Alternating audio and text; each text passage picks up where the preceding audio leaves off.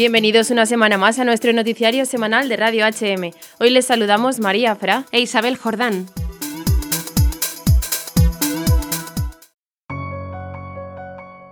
Bagud, un nombre y sitio geográfico que muchos no conocían de nada y que estas semanas ha llenado los periódicos y columnas de la interminable guerra y defensa contra el Estado Islámico en el país sirio.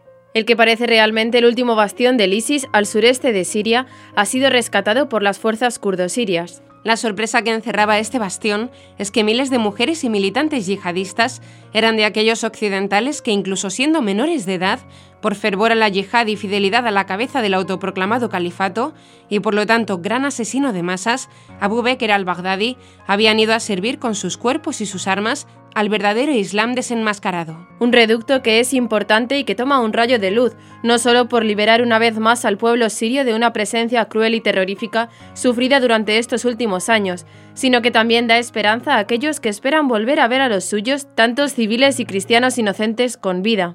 Es el caso del padre Paolo Dall'Olio, sacerdote jesuita y fundador de la comunidad de Irmar Musa, secuestrado en 2013 por el Estado Islámico en Raqqa y sobre el cual el Papa Francisco ha velado tanto, recibiendo por última vez este 30 de enero a los familiares del padre Paolo en audiencia privada. Proyecto Despierta, haciéndose eco de la situación de varios obispos, sacerdotes y misioneros secuestrados en varias partes del mundo, sacó a la luz este último mes Él está vivo, un corto que recoge el testimonio de tres sacerdotes católicos que sufrieron secuestro a mano de extremistas islámicos en Irak, Siria y Yemen.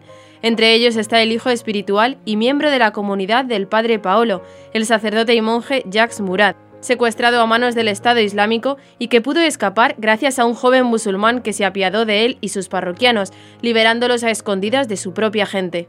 Este valiente y entregado sacerdote y monje contaba a Proyecto Despierta que nos tuvieron prisioneros en una prisión grande, hicieron lo mismo conmigo que con los otros cristianos. Muchos métodos de persecución, de torturas verbales, psicológicas, que eran mucho más peligrosas, mucho más fuertes que una tortura física. Lo hacen para sonsacarte cosas, Así, a pesar de todo el miedo que intentaban que dominara en aquella prisión sobre ese pueblo simple, de pastores, de campesinos, ellos mantuvieron su fe y no tuvieron miedo. Esta semana, entre los rehenes que el Estado Islámico podría haber tenido secuestrados en Bagud y que por lo tanto pueden llegar a ser liberados inminentemente, ha brillado el nombre del padre Paolo Daloglio. Fuentes eclesiales locales confirmaron a la agencia Fides que, esta vez los rumores sobre el destino del jesuita podrían tener una base sólida, porque se basan en lo que informaron los rehenes kurdos que aún quedan vivos del territorio en manos de las milicias de Daesh. Estos rehenes habrían confirmado que vieron al padre Paolo vivo junto con otros rehenes, incluido el periodista británico John Cantley y una enfermera de la Cruz Roja de Nueva Zelanda. Él está vivo es el grito que, referido a Cristo, aunan los sacerdotes entrevistados por Proyecto Despierta, disponible en la web www.eucamami.org, y que desean que llegue a todos aquellos que, guardando compasión por los que sufren y sabiendo que la comunión de los santos es real y efectiva, buscan el sostener con la oración a los que todavía sufren situación de secuestro. Entre otros más desconocidos y de los que no se tiene más información de su paradero se encuentran el padre Michael Kayal, sacerdote armenio católico secuestrado en Siria, febrero de 2013, y el padre Maher Mafoud, sacerdote greco-ortodoxo, secuestrado en Siria el 9 de febrero de 2013. El arzobispo Gregorio Joana Ibrahim, metropolitano sirio-ortodoxo de Alepo, y el arzobispo Bulus Yazidi, metropolitano ortodoxo griego de Alepo, e Iskarandun, secuestrados el 22 de abril de 2013 en Siria y el más reciente, don Pierluigi Macali, secuestrado en Níger por yihadistas. Estaba en la misión de Bomoanga, en la diócesis de Niamey, en Níger, durante la noche del lunes 17 al 18 de septiembre de 2018 sacerdotes que no salen en las noticias y que sin embargo dejan muy alto el auténtico sentido y valor del orden sacerdotal. Sacerdotes que sin escandalizar ni sacar la cabeza para que se les vea en las fotos de tantos periódicos y noticiarios, se entregan como otros auténticos Cristos en la tierra para testimoniar que sí, Él está vivo y su iglesia es la única que permanece fiel y como madre ante el sufrimiento atroz de tantos hijos suyos en todo el mundo.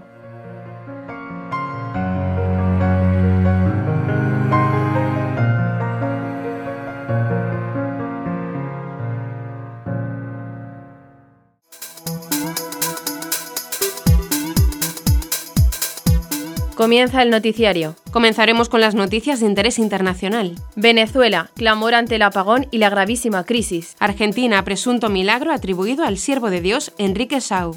México, juez que se expresó a favor de la vida es nueva ministra de la Suprema Corte. Francia, sacerdote degollado por el ISIS cada vez más cerca de los altares. Pasaremos después a las noticias nacionales. España tiene hoy 1.203 seminaristas. Experiencia monástica para este verano. Sí a la vida. Gran Marcha recorrerá Madrid este 24 de marzo.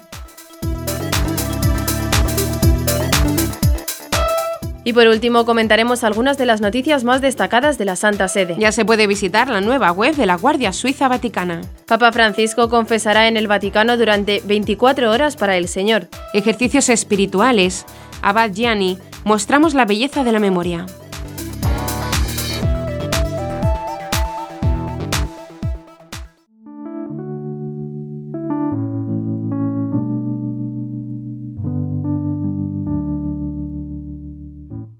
Comenzamos con las noticias internacionales. La periodista María Denise Fanianos de Capriles escribió un artículo titulado Desde Venezuela gritamos auxilio y pedimos muchas oraciones, en el que relata la dramática situación del país a causa del apagón, la falta de comida, alimentos y medicinas. Sobre el apagón que colapsó el suministro de agua dado que los motores para los depósitos necesitan de energía eléctrica, el presidente Nicolás Maduro dijo que era responsabilidad del imperio entre comillas estadounidense y recomendó a todos conseguir una radio, linternas o velas y un tanque de agua. El apagón también paralizó el comercio y el transporte, provocó largas filas en las gasolineras, interrumpió las comunicaciones y afectó seriamente a los hospitales, donde fallecieron más de 20 personas. En su artículo, Fanianos de Capriles asegura que el país está paralizado, no hay transporte, las empresas no están trabajando, no hay clases, la gente está en las calles tratando de ver cómo resuelve sus necesidades básicas para poder sobrevivir. El problema del agua, prosigue la periodista, llegó a un punto tan complicado que algunas personas desesperadas sacaban agua del río Guaire, donde desembocan las aguas negras de la ciudad de Caracas. El abandono en las manos de Dios y María Santísima nos han sostenido en medio de tanta incertidumbre y de no saber muchas veces qué está pasando ni qué pasará por la falta de información clara de los medios gubernamentales, indicó. Suplicamos las oraciones de todo el que lea este artículo porque estamos convencidos que solo con la ayuda de Dios podremos dentro de poco tiempo comenzar a escribir una nueva historia de libertad, justicia y paz en nuestra amada Venezuela, concluyó la periodista venezolana.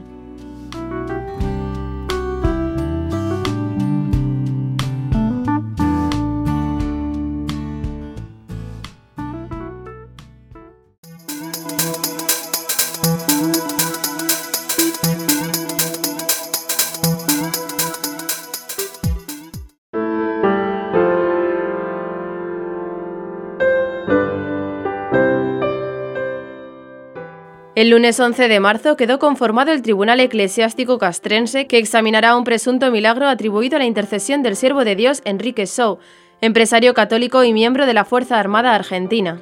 El obispo castrense de Argentina, Monseñor Santiago Olivera, tomó el juramento canónico a los integrantes en la Catedral Castrense Estela Maris, ubicada en el barrio Retiro de Buenos Aires. Enrique So, dijo Monseñor Olivera después de firmar los documentos correspondientes, fue un integrante de nuestra Armada Argentina, un destacado padre de familia y un ejemplo de empresario.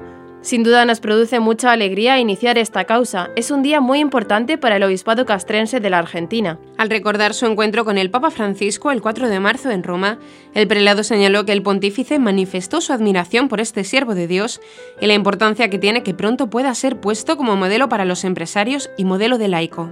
Se casó en 1943 con Cecilia Bunge, con quien tuvo nueve hijos. Fue uno de los impulsores y primer presidente de la creación de la Asociación Cristiana de Dirigentes de Empresa.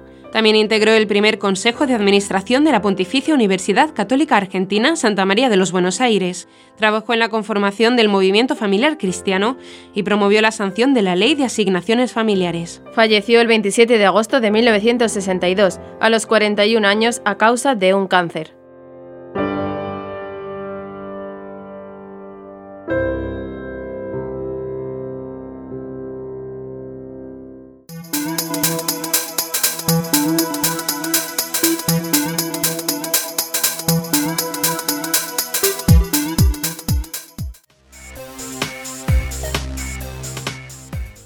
Este 12 de marzo el Senado de México designó a Yasmín Esquivel juez que recientemente se expresó a favor de la vida como nueva ministra de la Suprema Corte de Justicia de la Nación. La Suprema Corte de Justicia de la Nación es el máximo órgano del Poder Judicial Federal de México y ejerce funciones del Tribunal Constitucional.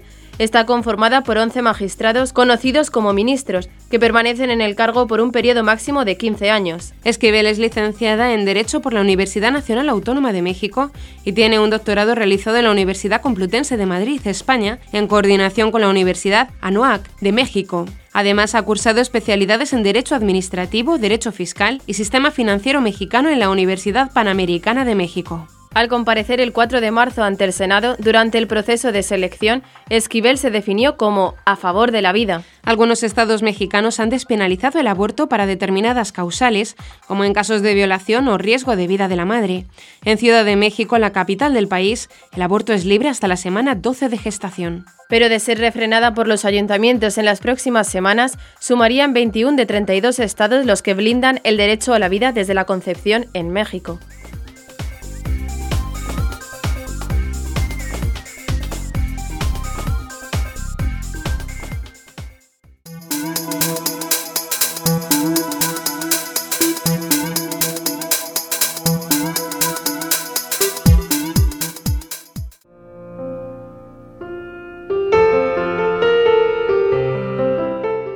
La Archidiócesis de Rouen en Francia clausuró la fase diocesana del proceso de beatificación del padre Jacques Hamel, un anciano sacerdote que en julio de 2016 fue degollado por dos terroristas del Estado Islámico mientras celebraba misa en su parroquia. La ceremonia se realizó el sábado 9 de marzo. En ella se presentó el expediente y dos copias del mismo que será llevado a la Congregación para las Causas de los Santos en el Vaticano, donde proseguirá el proceso. Según la Archidiócesis de Rouen, en esta primera fase del proceso se realizaron 66 audiencias en la que participaron cinco testigos de los hechos el 26 de julio de 2016 y 51 testigos presentados por el postulador, entre los cuales estaban familiares del padre Jamel, amigos y parroquianos de varias de las iglesias donde sirvió.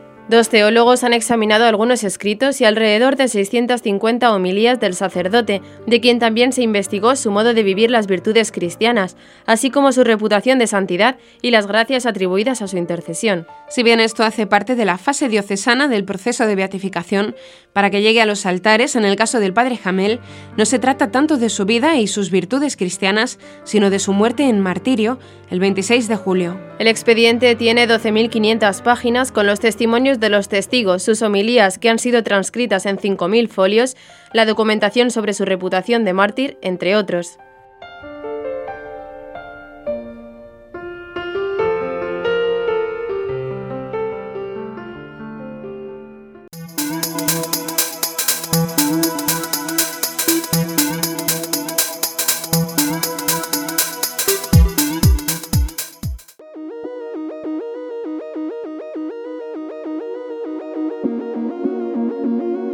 Vamos ahora a las noticias nacionales. Como cada año de cara al Día del Seminario que se celebra el 19 de marzo, festividad de San José, la Conferencia Episcopal Española ofrece los datos de seminaristas que se forman en las diócesis españolas y que en este curso muestra un balance total de 1.203 aspirantes al sacerdocio. Las estadísticas arrojan algunos datos positivos, pero también aparece una tendencia negativa que evidencia el problema vocacional que sufre España. En 2018, un total de 134 seminaristas fueron ordenados sacerdotes, un 24% más que en 2017, cuando fueron 109 los nuevos presbíteros. La Archidiócesis de Madrid fue con 12 ordenaciones la que encabezó la lista, seguida de Valencia 10, Toledo 8 y Sevilla y Zaragoza con 6 ambas, sin embargo, más allá de la buena noticia que supone este incremento, la realidad que aparece tras las ordenaciones no es tan positiva. El número total de seminaristas en España cae un 4,75% este curso, pasando de los 1.263 a los 1.203 que hay en la actualidad. El problema principal es que no hay reemplazo necesario. De hecho, este curso han ingresado en las diócesis españolas 236 nuevos seminaristas, cuando un año antes esta cifra era de 300. De las 70 diócesis que hay en España, 24 de ellas tienen 5 o menos seminaristas este curso. Barbastro Monzón no tiene ningún aspirante, mientras que otras como Lérida, Beach, Palencia o Jaca tienen tan solo uno. En el lado opuesto se encuentra Madrid con 172 seminaristas, Toledo con 67, Valencia y Sevilla con 63, Cartagena con 60, Córdoba con 58, Alcalá con sus tres seminarios suma 45 y Barcelona con 35. Un caso llamativo es el del País Vasco. Sus cifras son pequeñas comparadas con otras diócesis y teniendo en cuenta su población, pero la tendencia al alza es esperanzadora para una de las zonas más descristianizadas de España y que se había convertido en un erial vocacional. En estos momentos hay 33 seminaristas entre las diócesis de San Sebastián, Bilbao y Vitoria, 11 en cada una cuando hace poco más de un lustro eran tan solo 15, 9 en Bilbao, 5 en San Sebastián y 1 en Vitoria. El duro trabajo que los obispos Munilla, Iceta y Elizalde están realizando a favor de las vocaciones, alejándose de las cuestiones políticas que tanto daño han hecho al mezclarse nacionalismo y catolicismo, está empezando a dar ya pequeños frutos.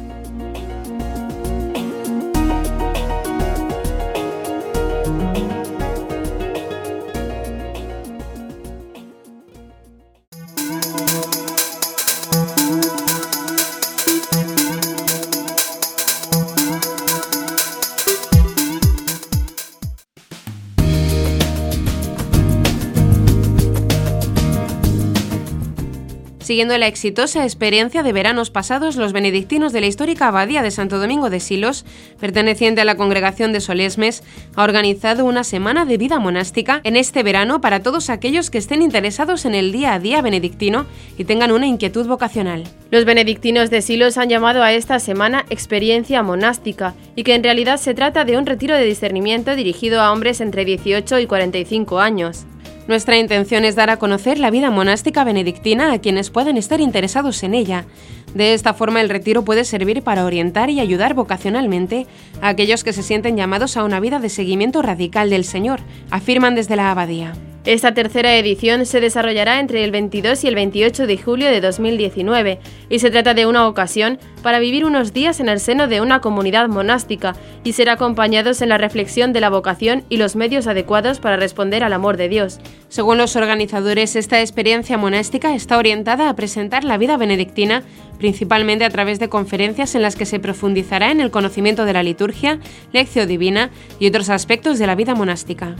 Para ello habrá una progresiva introducción de los participantes en el hora et labora de la vida monástica. Estos trabajarán con los monjes y recibirán charlas de formación. De este modo, agregan los benedictinos de Silos, al presentar esta experiencia como unos días de retiro, se promoverá especialmente un ambiente de oración tanto personal como comunitario, Igualmente buscamos integrar a los participantes tanto en la oración litúrgica como en el trabajo manual y recreo. Durante estos días la jornada comenzará a las 6 de la mañana y acabará a las 10 y cuarto de la noche. La finalidad última es orientar y ayudar a aquellos que se sienten llamados a una vida de seguimiento radical del Señor. Para llevar a cabo esta tarea de discernimiento, se facilitará acompañamiento espiritual a cada uno de los participantes y se posibilitará el encuentro y diálogo con los monjes, explican.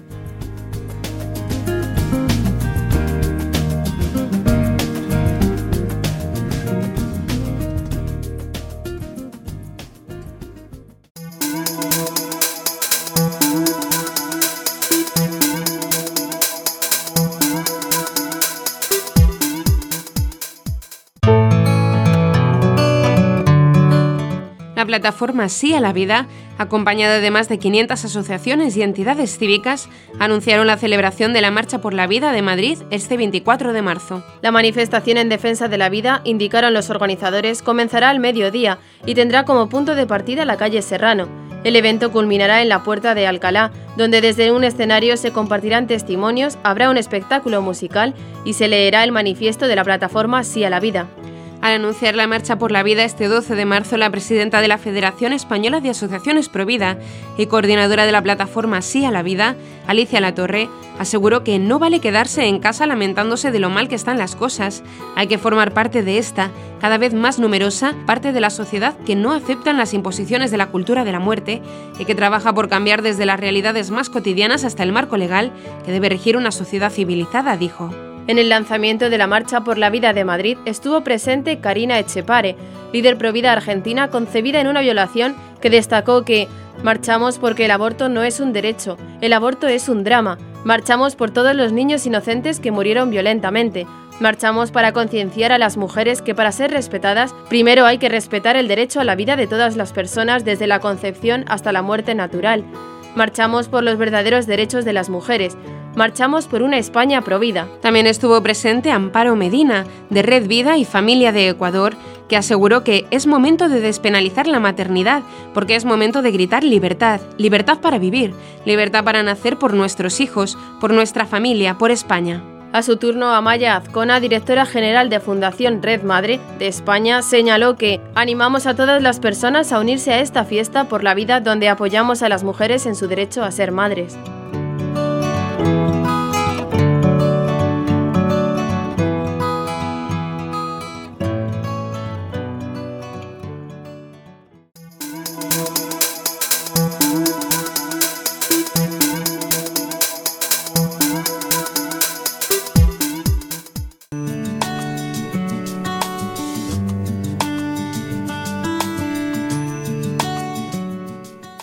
Por último en las noticias de la Santa Sede. La Guardia Suiza Pontificia tiene un nuevo sitio web, www.guardiasvitsera.ch. Está disponible en cuatro idiomas, italiano, inglés, alemán y francés. Proporciona información sobre la actual Guardia Suiza, cuenta historias de exguardias suizos y habla de la Fundación para la Guardia. Ofrece el contenido de la revista Mensajero, que habla de la Guardia Suiza y las fundaciones ligadas a ella. Además de ayudar a divulgar a este cuerpo de seguridad y ceremonias, la web busca también atraer nuevos guardias. Deben ser ciudadanos suizos, católicos, solteros, de entre 19 y 30 años y medir al menos unos 74 metros. Asimismo, la Guardia Suiza Pontificia desembarcó también en las redes sociales a través de cuentas en Facebook, YouTube e Instagram, donde difunden una nueva serie de vídeos titulada Hashtag 1506, la Guardia Suiza Pontificia se narra. En una audiencia celebrada el año pasado, el Papa Francisco alentó a los guardias suizos a intensificar su vida espiritual con la oración comunitaria y personal en la escucha atenta de la palabra de Dios y en la participación devota a la Eucaristía. En esa ocasión, el Santo Padre aseguró que el secreto de la eficacia de su trabajo en el Vaticano, así como de cada proyecto, es de hecho la referencia constante a Cristo, y los felicitó por la disciplina, el sentido eclesiástico, la discreción y la profesionalidad austera pero serena con la cual desempeñan cada día su servicio un documental de 11 minutos que explica cómo se seleccionan y entrenan los guardias y cuáles son sus funciones.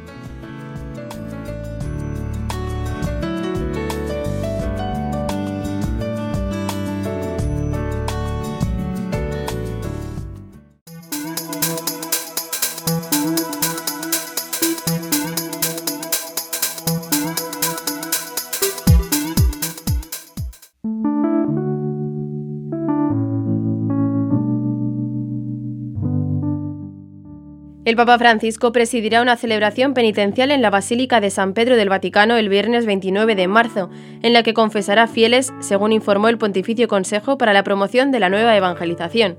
Se trata del tradicional momento que marca el inicio de la iniciativa 24 horas para el Señor, promovida en todo el mundo por el Pontificio Consejo para la Promoción de la Nueva Evangelización y que este año alcanza su sexta edición. El lema de este año es del Evangelio de San Juan, Yo tampoco te condeno, Juan 8:11 y según explicó una nota de este dicasterio vaticano, con esta cita se propone contemplar la imagen de Jesús que, a diferencia de la multitud reunida para juzgar y condenar, ofrece su infinita misericordia como una oportunidad para acoger la gracia y una nueva vida. En esta línea, el Papa Francisco destacó en la Carta Apostólica Misericordia et Misera que el sacramento de la reconciliación debe redescubrir su lugar central en la vida cristiana y añadió que la celebración de la iniciativa 24 horas para el Señor, en cercanía al cuarto domingo de Cuaresma, encuentra mucho apoyo en las diócesis y sigue siendo un fuerte llamado pastoral para vivir intensamente el sacramento de la confesión.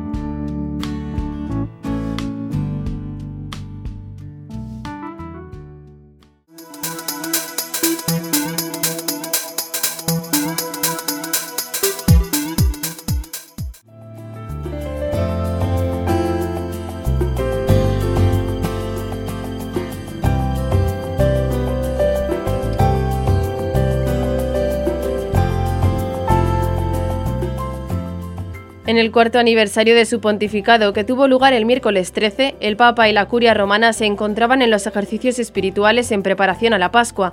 Los deseos ardientes y sus banderas de paz y amistad fueron los temas propuestos por el abad Bernardo Francesco María Gianni. Los ejercicios espirituales tuvieron lugar en la casa del Divino Maestro de la localidad de Aritzia y se prolongaron desde el pasado domingo hasta este viernes día 15 de marzo. Por esta razón, durante esta semana se suspendieron todas las audiencias pontificias, incluida la general de este miércoles. En este apacible lugar, situado a 300 metros sobre el nivel del mar, enmarcado por el lago de Albano, el aire fresco y una profunda quietud, los días transcurrieron marcados por la misa matutina, la oración, laudes y vísperas, la adoración eucarística y la catequesis del abad benedictino de San Miniato al Monte. En la mañana del miércoles, antes de la celebración de la Santa Misa, el cardenal Giovanni Battista Re deseó lo mejor al Santo Padre en el aniversario de su elección. Santísimo Padre, hoy es su sexto aniversario de la elección como sumo pontífice de la Iglesia Católica. Mientras hablo en nombre de todos los presentes, quisiera decirle, Santidad, que nos alegramos, estamos llenos de alegría al poder celebrar esta misa matutina junto a usted, presidida por usted. Y también me gustaría decirle que le pedimos al Señor que sea para usted luz, apoyo y consuelo en su tarea de confirmar a sus hermanos en la fe, que sea el fundamento de la unidad y que muestre a todos el camino que conduce al cielo. Bendíganos, Santo Padre, y sepa que estamos verdaderamente cerca de usted con gran afecto y con sincera devoción.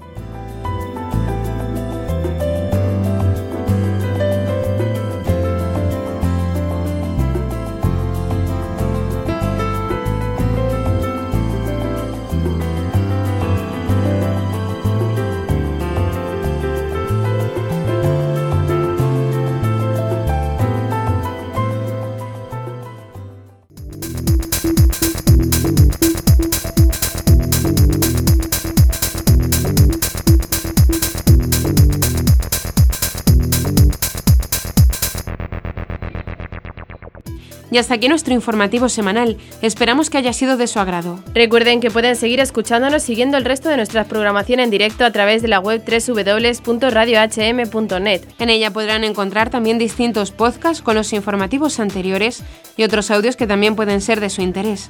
Seguiremos estos días informando de las noticias de la Iglesia y del mundo a través de nuestros breves espacios informativos que les ofrecemos todos los días, cada media hora aquí, en Radio HM 88.7 FM y HM Televisión. Ayer, hoy y siempre, la verdad. Gracias por habernos acompañado. Les han informado Isabel Jordán y María Fra. Hasta la próxima semana.